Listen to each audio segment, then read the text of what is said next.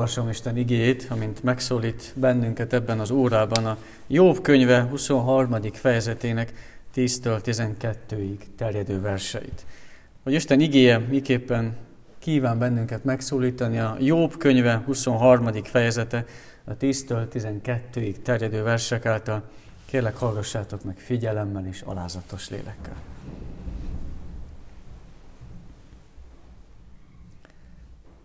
Csak ő tudja, milyen úton járok. Ha megvizsgál, kiderül, hogy arany vagyok. Szorosan járok a nyomában, az ő útján maradok, nem térek le róla. Ajkának parancsából nem engedek. Keblembe zártam szája mondásait.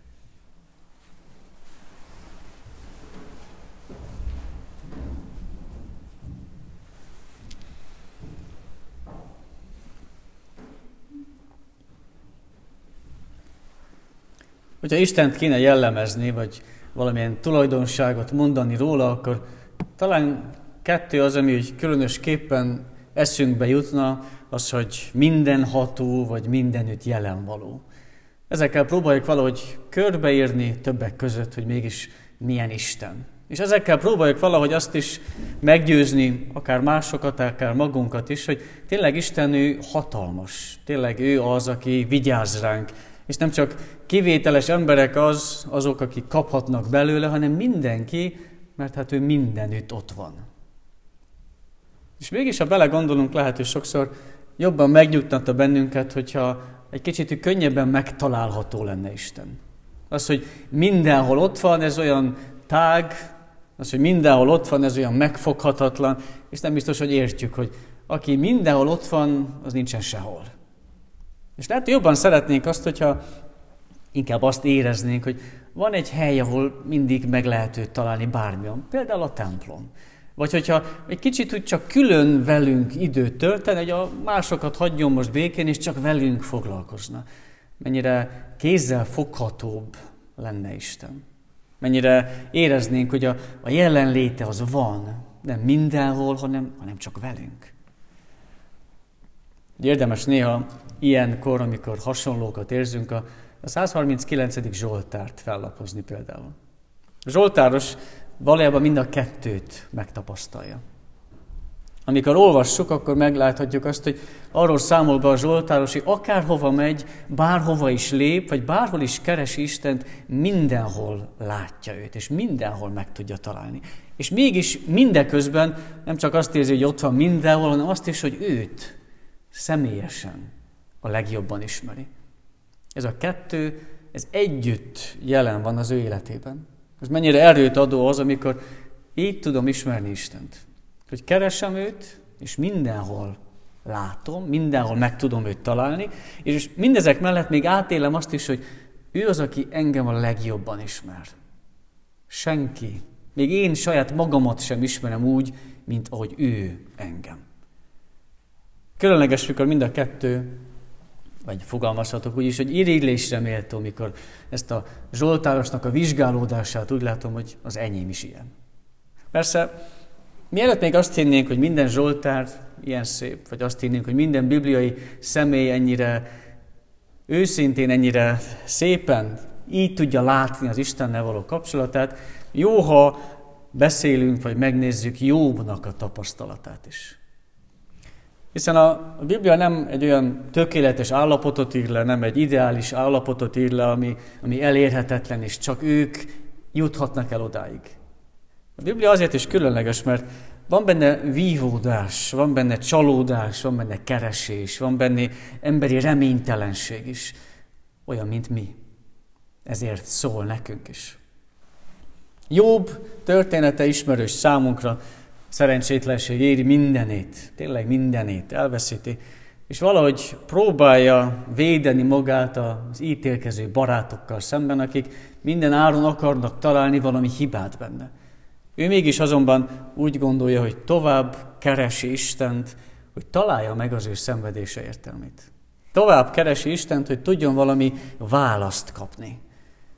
Vajon lehet választ kapni erre? Vajon talál Jobb valamilyen választ?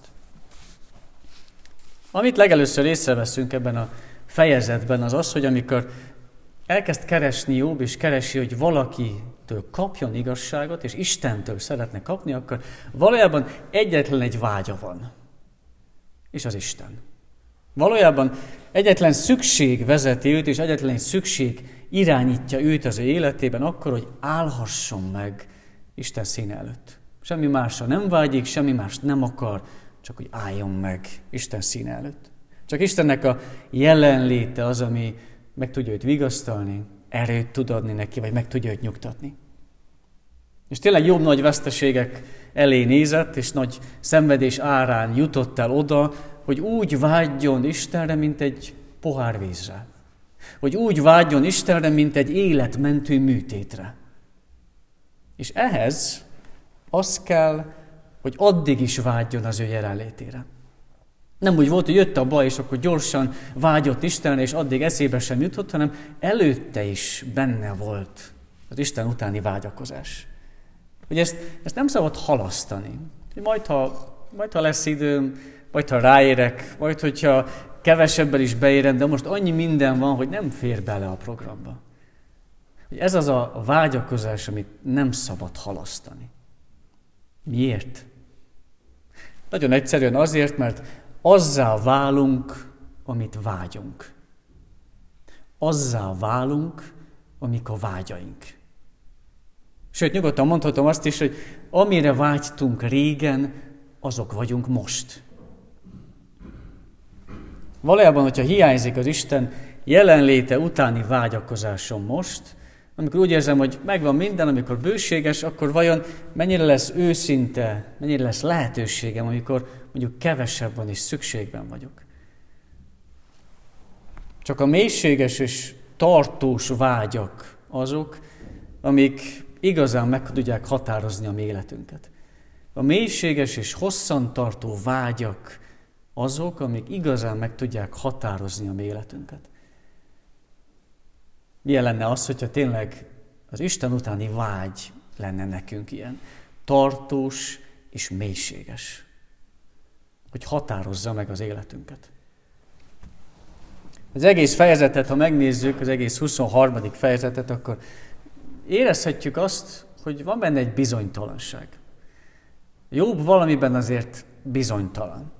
Annyit tud, és meg is fogalmazza, hogy ő is meg kell majd álljon Istennek a színe előtt. Ő is oda készül, majd le kell tegye az ő életét, le kell tegye cselekedeteit, mindenét, erre készül, ezt tudja, és felmerül a kérdés, hogy akkor vajon mit fog majd szólni Isten az én életemhez?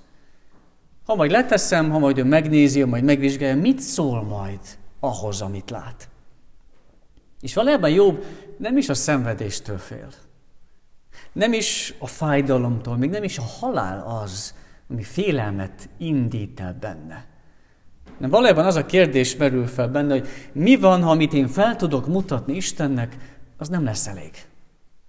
Mi lesz, ha, ha kevésnek bizonyul mindaz, amit én felmutatok neki? Hogyha ha ott van a, az én hittem, ott vannak az én cselekedetem, ott van az engedelmességem, megmutatom, és azt mondja, hogy ez kevés.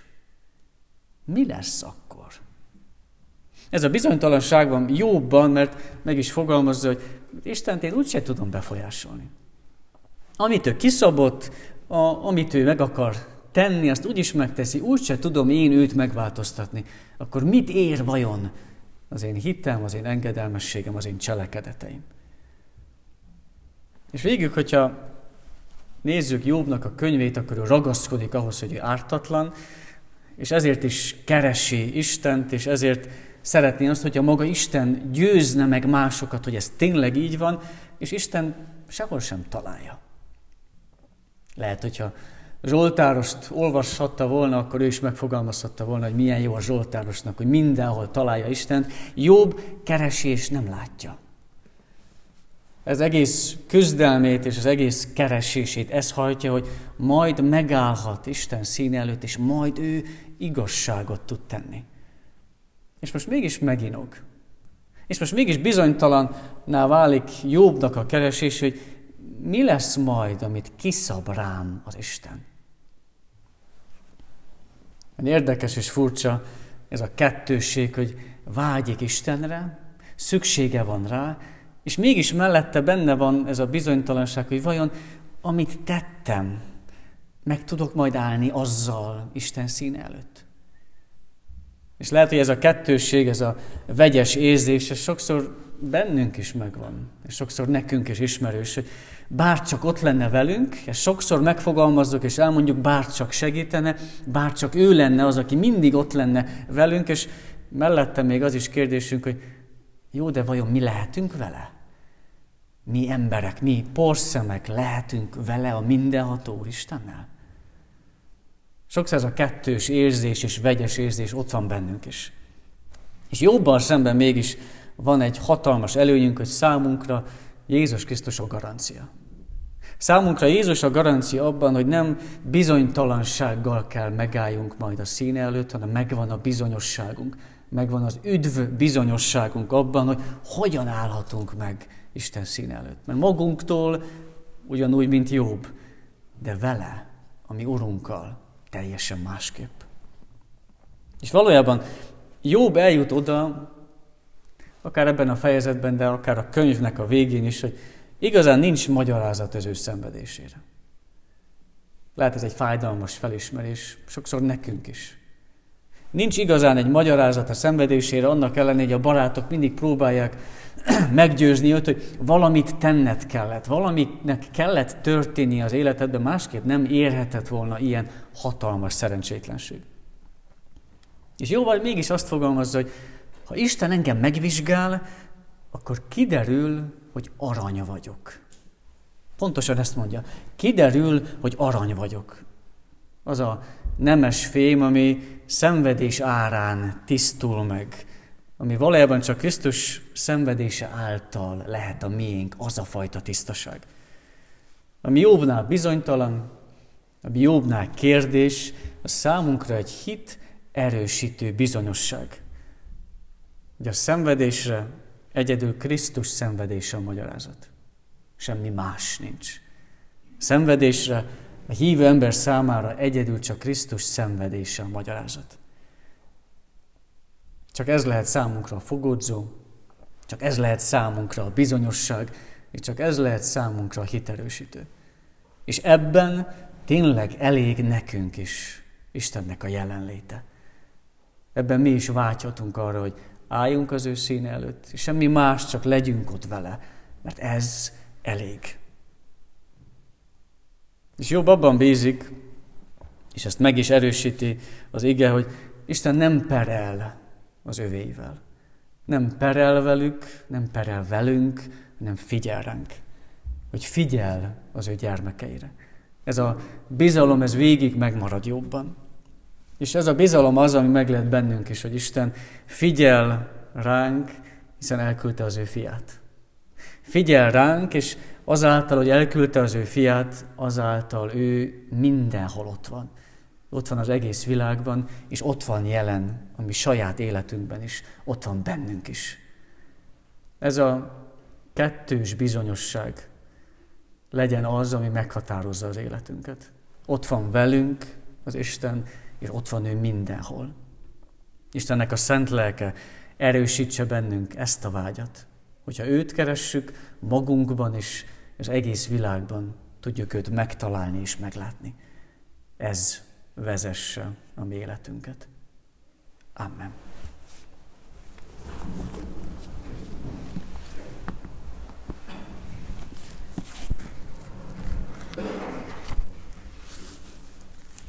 A 470. énekünk első két versszakával válaszoljunk az igére.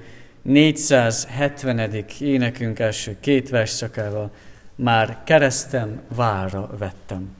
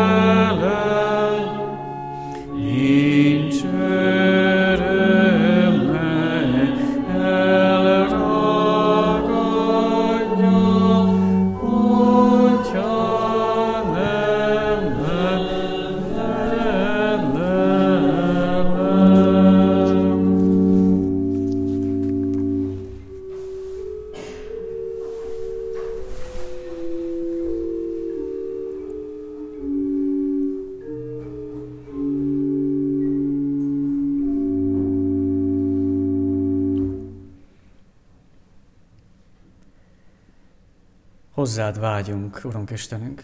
Persze még sok más vágyunk és szükségünk van, amit szeretnénk magunknak megadni. Szeretnénk, hogy megelégedjünk mással is. Hiszen ezért dolgozunk, ezért tanulunk, ezért gyűjtünk, ezért kívánunk sok mindent, ami körbevesz és ami sokszor csábít.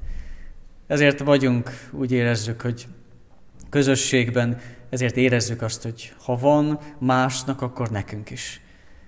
És néha eljutunk olyan időszakba, akár saját életünkben, akár sokszor úgy érezzük, hogy ez a világ is olyan időszakokba kerül, amikor leszűkülnek a vágyaink. Leszűkülnek, és érezzük azt, hogy hiába vágynánk sok mindenre, de nincsen.